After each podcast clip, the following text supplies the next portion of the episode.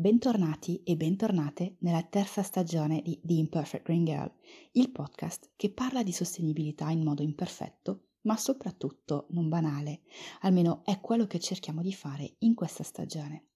Questa puntata si inserisce nel tema dell'educazione alla sostenibilità, co-condotto insieme a Margherita Cortini, che però questa volta non ha potuto partecipare alla registrazione, ma ha preparato insieme a me la puntata. Spero di essere all'altezza senza di lei.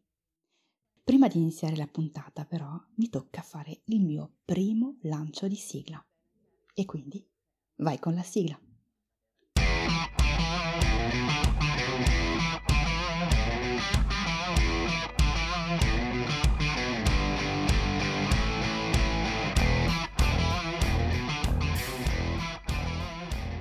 La pandemia ha rimesso in dubbio molte delle nostre abitudini, molte logiche del nostro sistema socio-economico e tutti abbiamo dovuto inesorabilmente rivedere la nostra organizzazione, i nostri punti di riferimento, prendendo coscienza degli evidenti limiti di un sistema sempre meno adatto. Oggi parliamo di come si può ripensare il sistema di istruzione scolastico e lo facciamo con Bou e Sara Caprera, che da circa un anno hanno creato la loro scuola a radici in su. Homeschooling, metodi alternativi, esperienze pratiche e contatto con la natura, Aurélie e Sara vi lascio la parola per presentarvi e presentare il vostro progetto di istruzione alternativa. Buongiorno ad entrambe. Ciao, grazie. Ciao, grazie mille, ciao. Ciao ragazze, come state? Bene, bene, grazie. Bene, io sto bene, sono molto contenta di fare questa puntata con voi perché sono ehm, molto curiosa di conoscere e di sapere cosa significa e uh, cosa vuol dire fare scuola in un modo alternativo. Eh, in, la prima domanda che mi viene in mente è questa. È corretto chiamare quello che fate homeschooling? Allora, ti rispondo su questa prima domanda io. Eh, l'homeschooling si tratta di una scelta di un genitore di ritirare i propri figli dal sistema scolastico statale. Quindi io, mamma, ritiro Esteban e Noah, quindi mando eh, la documentazione eh, al comune e al mio, alla mia scuola che ritiro e penserò io all'educazione dei miei figli. Questo è l'homeschooling. Uh, nel nostro caso facciamo qualcosa in più, facciamo scuola parentale che è un attimo più diverso, un po', diverso, un po differente perché uh, abbiamo creato uh, tutta la nostra scuola, quindi assieme a un gruppo di genitori abbiamo scelto di creare una nuova realtà. Ok, quindi eh, in questa vostra scuola eh, ci sono dei genitori a fare da insegnanti, giusto? Eh, ho capito bene? Allora, non per forza, nella scuola parentale okay. eh, si parte sulla decisione dei genitori, quindi di ritirare i propri figli eh, dall'educazione statale, dell'istruzione statale e eh, dopodiché sono loro a scegliere se affidarsi a un educatore, a un insegnante eh, le materie dei loro figli o assumersi proprio la responsabilità perché si ritengono in grado di farlo. Nel nostro caso eh, siamo io e Sara, quindi a insegnare e io nel mio caso ho anche i miei figli però gli altri genitori non insegnano. Ok, facciamo un passettino indietro, mi spiegate come e perché eh, è nato questo progetto? Sì, eh, allora questo progetto è nato circa un anno fa, nel 2020. Eh, inizialmente sono venuta a conoscenza di questo uh, progetto insieme a Aurélie uh, con questa pedagogista eh, che ci sostiene, ci aiuta a portare avanti uh, questa comunità educante, ecco, la, ecco chiamiamola così. E, ehm, e, nasce perché abbiamo deciso, dopo un anno di esperienza, lavorare tutte e tre insieme, eh, di portare i nostri progetti educativi, il nostro progetto pedagogico su un sito, eh, quindi creare proprio una piattaforma eh, sulla quale altri genitori, altri educatori, altri insegnanti possono eh, accedervi e prendere spunto, eh, imparare, condividere altre, ehm, eh, le nostre esperienze. Ecco.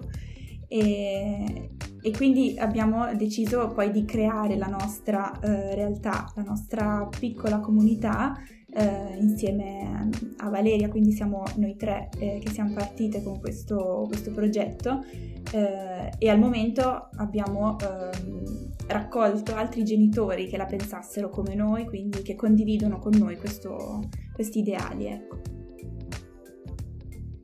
Io sono un'educatrice Ok. E quindi diciamo la mia motivazione è stata proprio perché eh, per l'amore che ho per questo lavoro, quindi. Proprio il, il, mio motivo è eh, mi piace lavorare eh, con i bambini e fare lavorare proprio sulla parte educativa che è eh, una parte a mio avviso molto importante, eh, senza nulla togliere la parte didattica che poi parleremo magari più avanti, sì. eh, però è proprio più importante a mio avviso, essendo educatrice, eh, tutelare i, i, bambini da questo punto di vista. Ecco.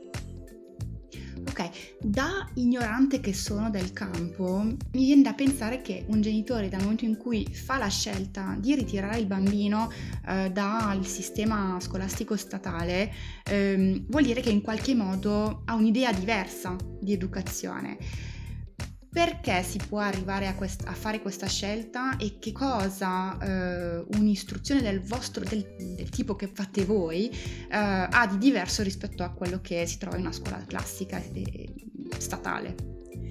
Allora, diciamo che la differenza eh, maggiore che può spingere un genitore a cambiare, ehm, a cambiare scuola, a cambiare ideali di educazione per il proprio figlio è che nella scuola pubblica i numeri sono molto alti, quindi un insegnante, una maestra, una professoressa ha eh, nella sua classe 20 bambini, 20 ragazzi da seguire. Ci sono molte pressioni dal punto di vista eh, di eh, raggiungere degli obiettivi didattici eh, dati dallo Stato, dal, dalle dritte ministeriali che comunque avendo un numero così elevato di bambini e ragazzi da gestire eh, bisogna correre, ecco. Purtroppo sì, in generale la nostra società è una società che corre e eh, alcuni genitori eh, diciamo si rendono conto di questo, eh, questa corsa contro il tempo e decidono di ritirare il figlio dalla scuola pubblica proprio per, eh, perché magari il loro figlio ha bisogno di tempi più più, più lunghi, eh, di rispettare i, i, suoi tempi di apprendimento che in una scuola pubblica purtroppo non si possono, ehm, non si possono rispettare, ecco. Mm, okay. per queste cose che ho detto prima. Quindi in una realtà di scuola parentale, di homeschooling, eh, essendo un numero molto più ristretto, si può lavorare a piccoli gruppi e, e quindi rispettare mm, certo. mh, i tempi del bambino. Ok, quindi è un po' una scuola a scala umana, se posso, a, scuola, a, a scala di bambino, eh, a misura di bambino, esatto, se possiamo esatto, sì, dire. Sì. Eh, Infatti, okay. quello che diciamo sempre noi, il vero maestro è il bambino da noi. Ah, bene. E quindi cosa fate mm, di bello in queste, durante le, le giornate di, di, di scuola? Cosa, cosa, fa un bambino? Magari se ci potete descrivere la giornata tipo eh, da voi. Allora, parto io a descrivere, eh, innanzitutto è, è, un po' divertente perché in realtà noi siamo veramente tutto fare, dal fatto che prima della scuola l'abbiamo costruita realmente, abbiamo costruito il, eh, i nostri mm, mobili, abbiamo scelto tutto, eh, poi dal momento in cui abbiamo aperto al mattino apriamo noi, quindi il ruolo da bidella eh, lo facciamo noi andando a aprire, aspettiamo, accogliamo tutti i bambini che ad oggi sono eh, sette nell'homeschooling e eh, tre nella parte dai più piccolini. Partiamo con un mezz'oretta di lettura intanto che tutti arrivano Uh, poi il mattino ci diamo il cambio, Sara entra nella parte homeschooling e um, coordina lei le attività del mattino che, che, stanno facendo e io nel mentre sono con i più piccini a fare uh, quello che si chiama educazione in natura.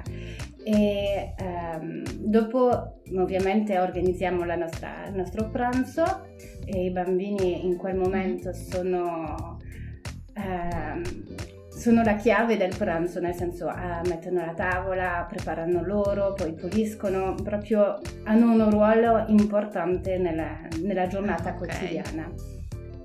e dopodiché ci invertiamo, Sara passa nella parte dei piccini e io entro pomeriggio per fare la parte linguistica in gioco.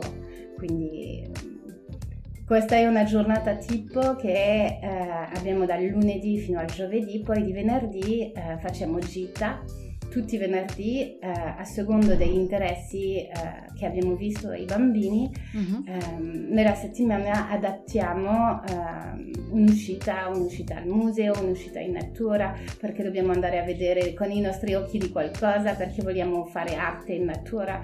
Insomma, certo. ci, mm, ci mettiamo proprio a pennello delle richieste dei bambini, dei loro interessi e ovviamente di quello che dobbiamo fare a livello scolastico ministeriale. Ok, allora uh, hai detto un sacco di cose interessanti. La prima cosa che ti voglio chiedere è quanti anni hanno questi bambini? Perché hai parlato di due gruppi piccolini e poi quelli un pochino più grandi, mi viene da dire che fanno uh, homeschooling, quindi si siedono a, a tavolino, mi viene da dire. Quanti anni hanno questi bambini? Allora, abbiamo due olle, quindi due, due gruppi. La prima eh, è aperta per i bambini dai due anni fino ai sei anni, quindi fino a entrare in elementare.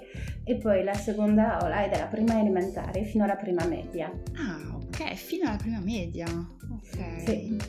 Bene. L'altra cosa molto interessante che hai detto è, eh, hai parlato del programma del Ministero delle, del, dell'Educazione, mm. giusto? Quindi sì, mm, sì, a questo punto mi viene da dire che Uh, ok, uh, il modo in cui fate scuola è un modo alternativo, ma comunque dovete, avete degli obblighi, tra virgolette. Um, sì, sì. Ok, quali sono? Sì, allora, che sia il genitore stesso eh, che decide di insegnare ai propri bambini o che affida ai dei educatori insegnanti eh, l'istruzione dei propri bambini, siamo tu, tutti tenuti eh, ad acquisire ehm, delle, come si dice, delle ah, conoscenze eh, esatto. entro al termine dell'anno, perché al termine dell'anno ci sarà l'esame okay. di, idone- di idoneità che dimostra che noi abbiamo studiato. Il come lo facciamo non ce lo dice questo programma, infatti il come lo decidiamo certo. noi. Dobbiamo solo raggiungere degli obiettivi che sono comuni a quelli eh, appunto ministeriali che raggiungono anche i bambini che frequentano la scuola pubblica. È una linea guida okay. che noi dobbiamo seguire. Ok, ok, quindi a fine anno ogni bambino deve, non so, fare un test, un esame per esatto. certificare il fatto che eh, i concetti richiesti siano stati assimilati eh, e quindi immagino dare alla scuola l'accreditazione necessaria per andare avanti. Ma l'accreditazione in realtà no, perché eh, nessun bambino in questo momento di esame di idoneità verrà bocciato, gli verrà soltanto detto di rinforzare eh, okay. magari qualcosa o se no fatti i complimenti. Infatti noi l'anno okay. scorso a fine anno ehm, quando abbiamo passato questo esame di idoneità che in realtà è un po' di scritture, un po' di matematica e poi un orale in cui i bambini parlano di scienze, geografia, storia, ehm, abbiamo avuto i, i, complimenti del complesso scolastico ehm, perché i bambini avevano acquisito veramente oltre del programma e erano stati molto bravi a presentare tutti i lavori che avevano fatto perché durante l'esame sono proprio arrivati con queste scatole riempite dei loro lavori e erano tutti fieri di poter fare vedere cosa avevano fatto durante il loro anno un po' diverso. Che bello, che bello. Ma potenzialmente ehm, questo tipo di scuola può andare fino a quando nel, nell'escursus scolastico di un, mm. di un bambino, di un allievo? Finché uno trova Finché l'educatore vuole. e l'insegnante in grado di, di proseguire con, eh, con l'educazione. Esatto. Okay. Nel senso non c'è non un ci sono limiti. Mm. Ok, quindi voi potenzialmente eh, di anno in anno potreste anche avere richieste e quindi decidere di, di, di, soddisfare quelle richieste, di eh, salire diciamo eh, negli anni di, di scuola, no? Adesso hai detto fino alla prima media, ma magari sì, l'anno sì. prossimo fino alla seconda, eccetera, eccetera. Sì, sì, è esattamente quello che abbiamo fatto. La bambina che avevamo l'anno scorso in quinta ci ha richiesto, i suoi genitori ci hanno richiesto se aprivamo eh, la prima media e noi ci siamo adeguati per aprirla. Ok, secondo voi questi sistemi alternativi eh, si sono un po' sviluppati dopo, dopo la pandemia? O l'interesse a questi sistemi alternativi? Sì, diciamo che mm, sono sempre esistiti, ma eh, dopo la pandemia sono usciti un po' più allo scoperto, ecco. Mm, diciamo il nostro progetto parte inizialmente proprio per la linea educativa diversa, quindi proprio il voler ehm, cambiare un po' quello che, che è l'istruzione oggi eh, altri gruppi magari si sono istituiti e creati per eh, altre motivazioni legate allo stato in cui ci troviamo adesso di emergenza sanitaria. Eh, quindi anche lì ci sono diverse eh, realtà nate per motivi diversi anche nel nostro caso non nasciamo, non nasciamo per eh, evitare mh, mm, di portare la mascherina o qualunque altra motivazione, nasciamo certo. proprio perché vogliamo dare sicurezza ai bambini, eh, metterli al centro del metodo, quindi loro sono protagonisti della propria scuola ed è questa mm, la parte più importante.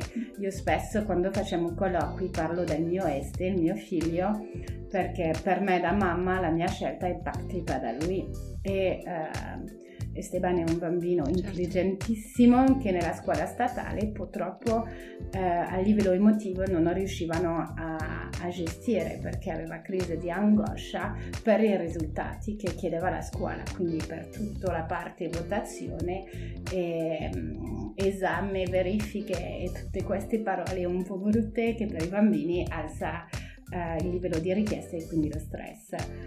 Nel nostro certo. metodo noi partiamo sempre dalle esperienze dei bambini, noi raccontiamo le cose eh, e loro sono liberi di chiedere, di farsi ripetere e di avere tutti i tempi necessari per imparare e questa è veramente eh, la base del nostro metodo e del perché un genitore deve scegliere questa, questo genere di scuola, non per altre ragioni.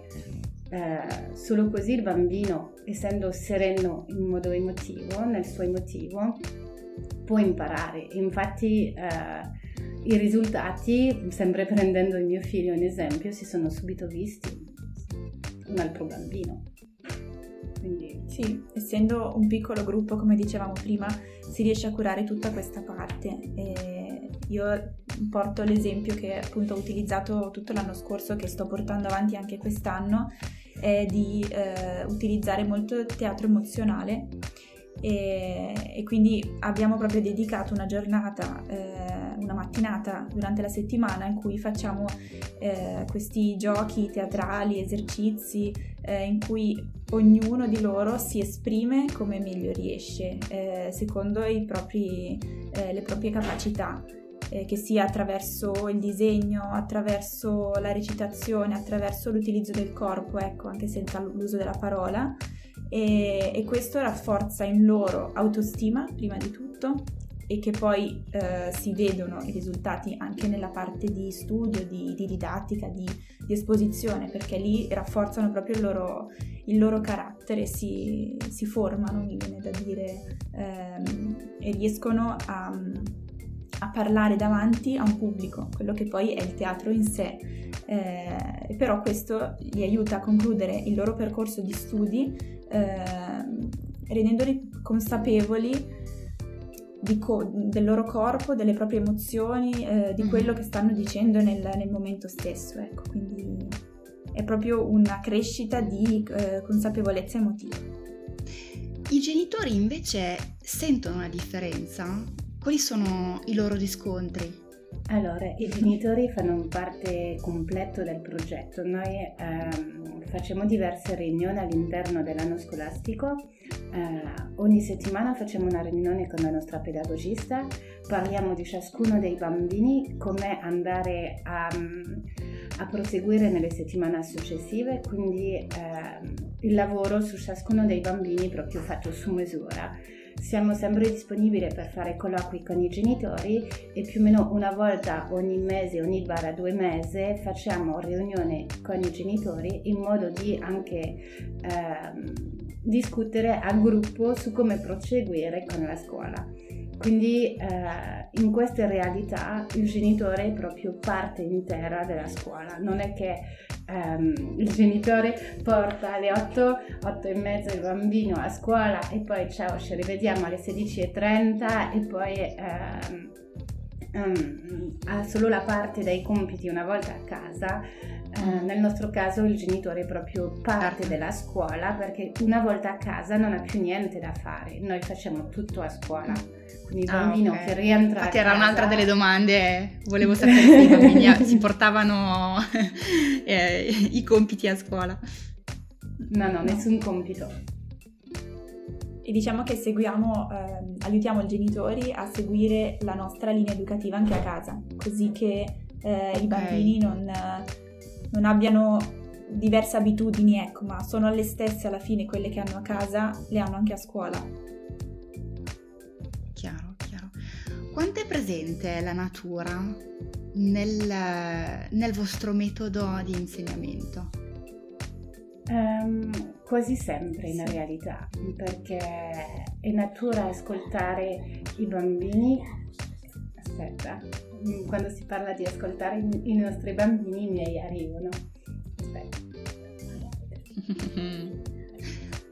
Beh, li possiamo salutare. Vuoi salutare Stefano? Vuoi dire cosa pensi dell'homeschooling? Ah sì, sarebbe bellissimo! Vuoi raccontarlo? Vieni a dirlo però Vieni a dirlo vicino, vicino. vicino al microfono, se no non si sente. non voglio dire niente.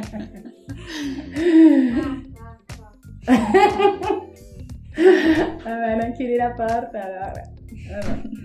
E, ehm, e, niente, la natura è, è protagonista perché eh, noi seguiamo le richieste dei bambini. E questo primo proce- processo è un processo naturale.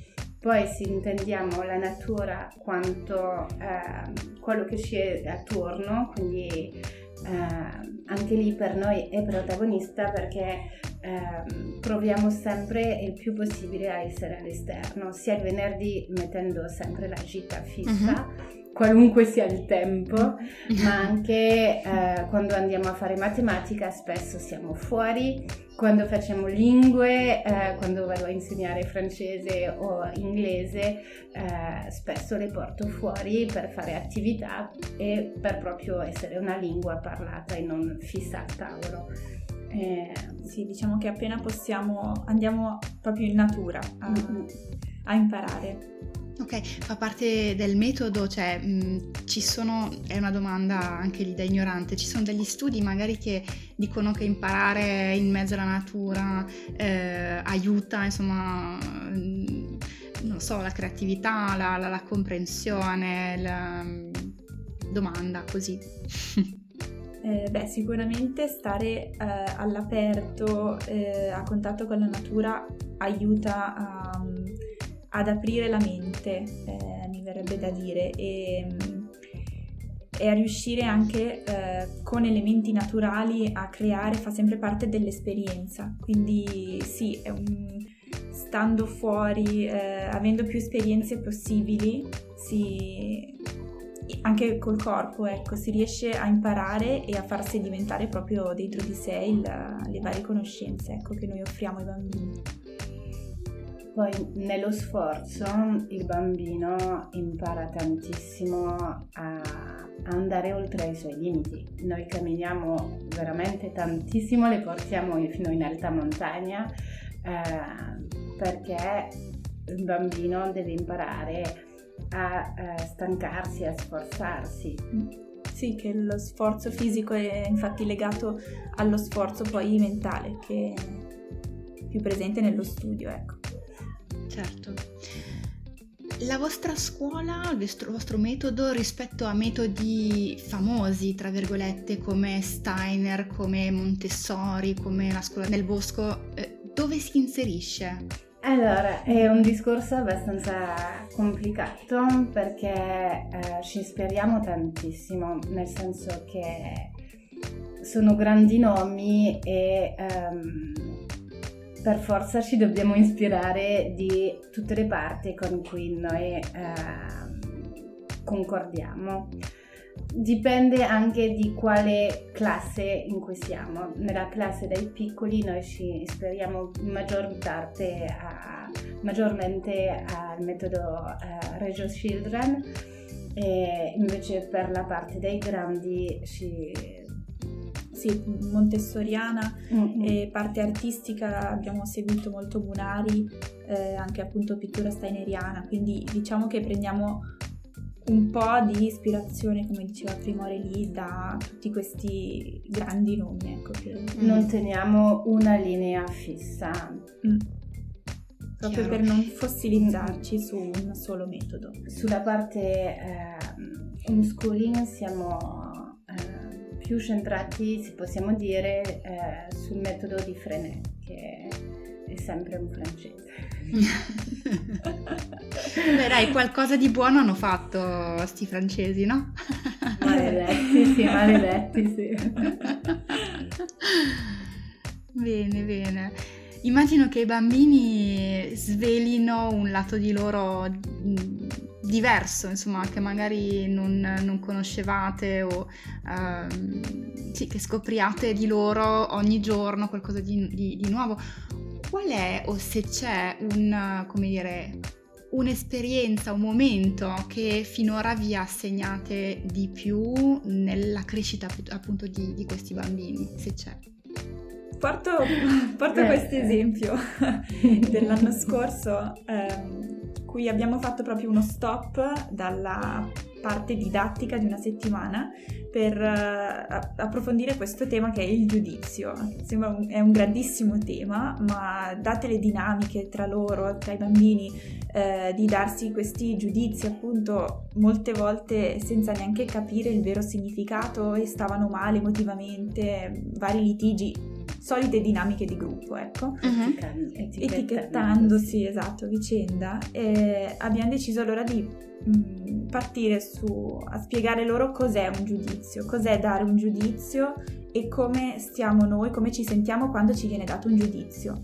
E, e quindi è partito tutto il lavoro su, su, prima su se stessi, ognuno ha disegnato su un grande foglio eh, la propria sagoma e, e, intorno ha scritto tutti i giudizi eh, che lo facevano star male, quindi le parole che gli venivano date dai compagni, dai familiari. Ehm, tutte intorno a questa loro figura, quindi abbiamo fatto proprio un lavoro che ha avuto un grande impatto visivo subito. Eh, e dopodiché abbiamo codificato tutti questi lavori parlando proprio con i bambini, quindi spiegando loro eh, il motivo di questo disegno, di queste scritte che hanno fatto e tramite eh, giochi, ehm, video e, e, letture che abbiamo fatto durante questa settimana, eh, io ho visto proprio il cambiamento di questi bambini dall'inizio che era un, un di darsi appunto questi nomi fastidiosi eh, e che uh-huh. li facevano star male, arrivare alla fine della settimana in cui abbiamo bruciato simbolicamente queste brutte cose che si dicevano nel fuoco,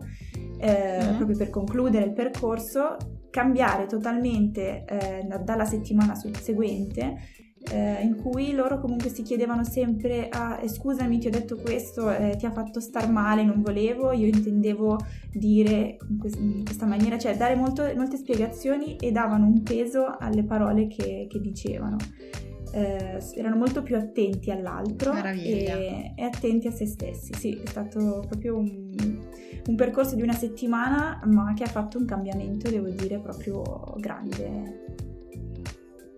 Yeah. Bello. Anche Io- per noi adulti. Eh, esatto, infatti stavo dicendo questo servirebbe per gli adulti molte Eh, volte certo, certo. per risolvere. Questo secondo me è un esempio bellissimo assolutamente eh, per descrivere ehm, il lavoro che fate in realtà, cioè quando prima parlavamo di una scuola a dimensione di bambino e di bambina ovviamente, ehm, quale scuola, quale classe, quale maestro o maestra prende una settimana del, del suo tempo per scardinare queste, dire, queste cose che alla fine ti segnano, ti rimangono dentro da piccoli, ma ti segnano anche da futuro adulto, no?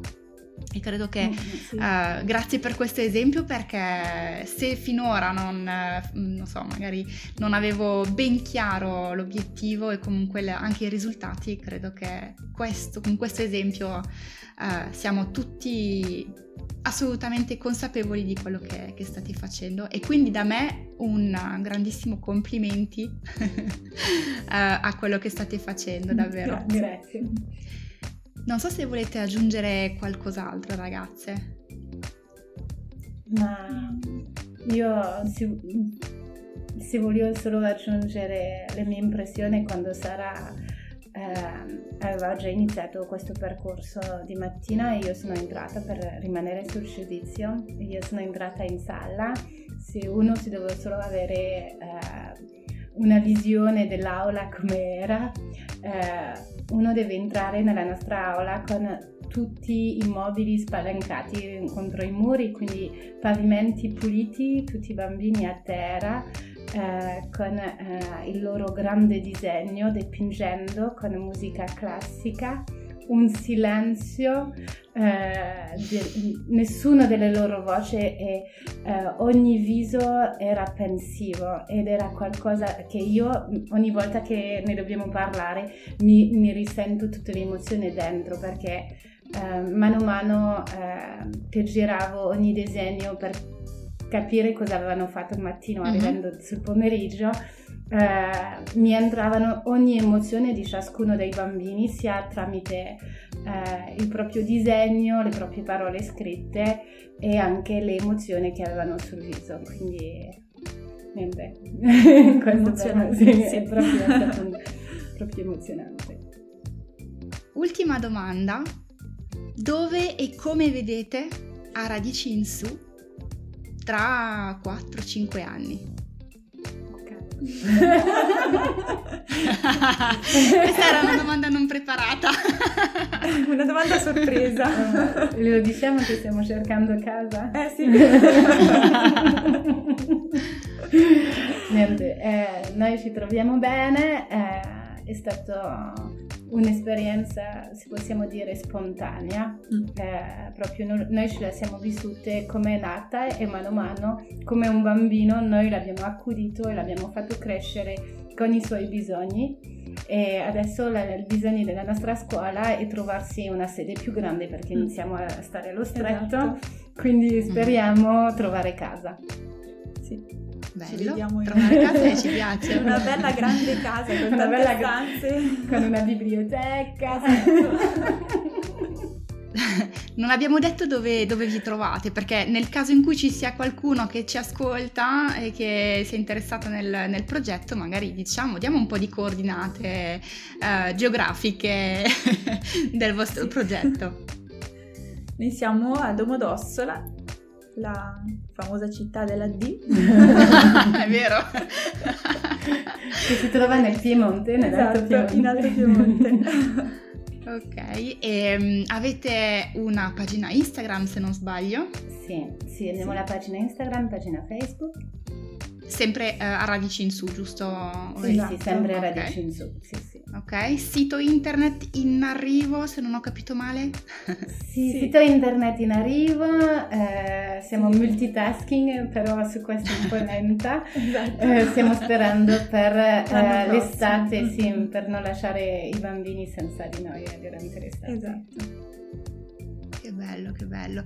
Immagino che mh, siete, non so, disposte, disponibili a rispondere a domande da, sia da genitori che magari da educatori che, uh, o educatrici che ascolteranno questa puntata, magari anche semplicemente per scambiare pareri e, uh, sì, nel, nell'ambito di quello che fate. Adesso non certo, l'avete detto voi, ma lo dico io per voi perché mi sento super disponibili, quindi eh, direi che la creazione di una rete su progetti di questo tipo è fondamentale, a mio avviso. Sì. Ottimo. Sì, sì. Bene ragazze, io vi ringrazio davvero tantissimo perché con tutto quello che ci avete raccontato eh, viene facile immaginare che il tempo sia pochissimo. E quindi questi diciamo 40 minuti passati insieme sono eh, come dire un piccolo tesoro e vi ringrazio davvero di averlo concesso a, a The Imperfect Green Girl. E, e niente, io vi auguro il meglio per questo progetto. Eh, spero un giorno di, non lo so, passare a trovarvi, mi piacerebbe. Venirci a trovare. e, ehm, in attesa, nell'attesa tantissime be- bellissime cose per questo progetto e ci sentiamo presto e grazie. Grazie, grazie a te, grazie anche del tuo tempo e per averci ospitato. grazie mille ragazze eh, e noi ci sentiamo alla prossima puntata. A presto!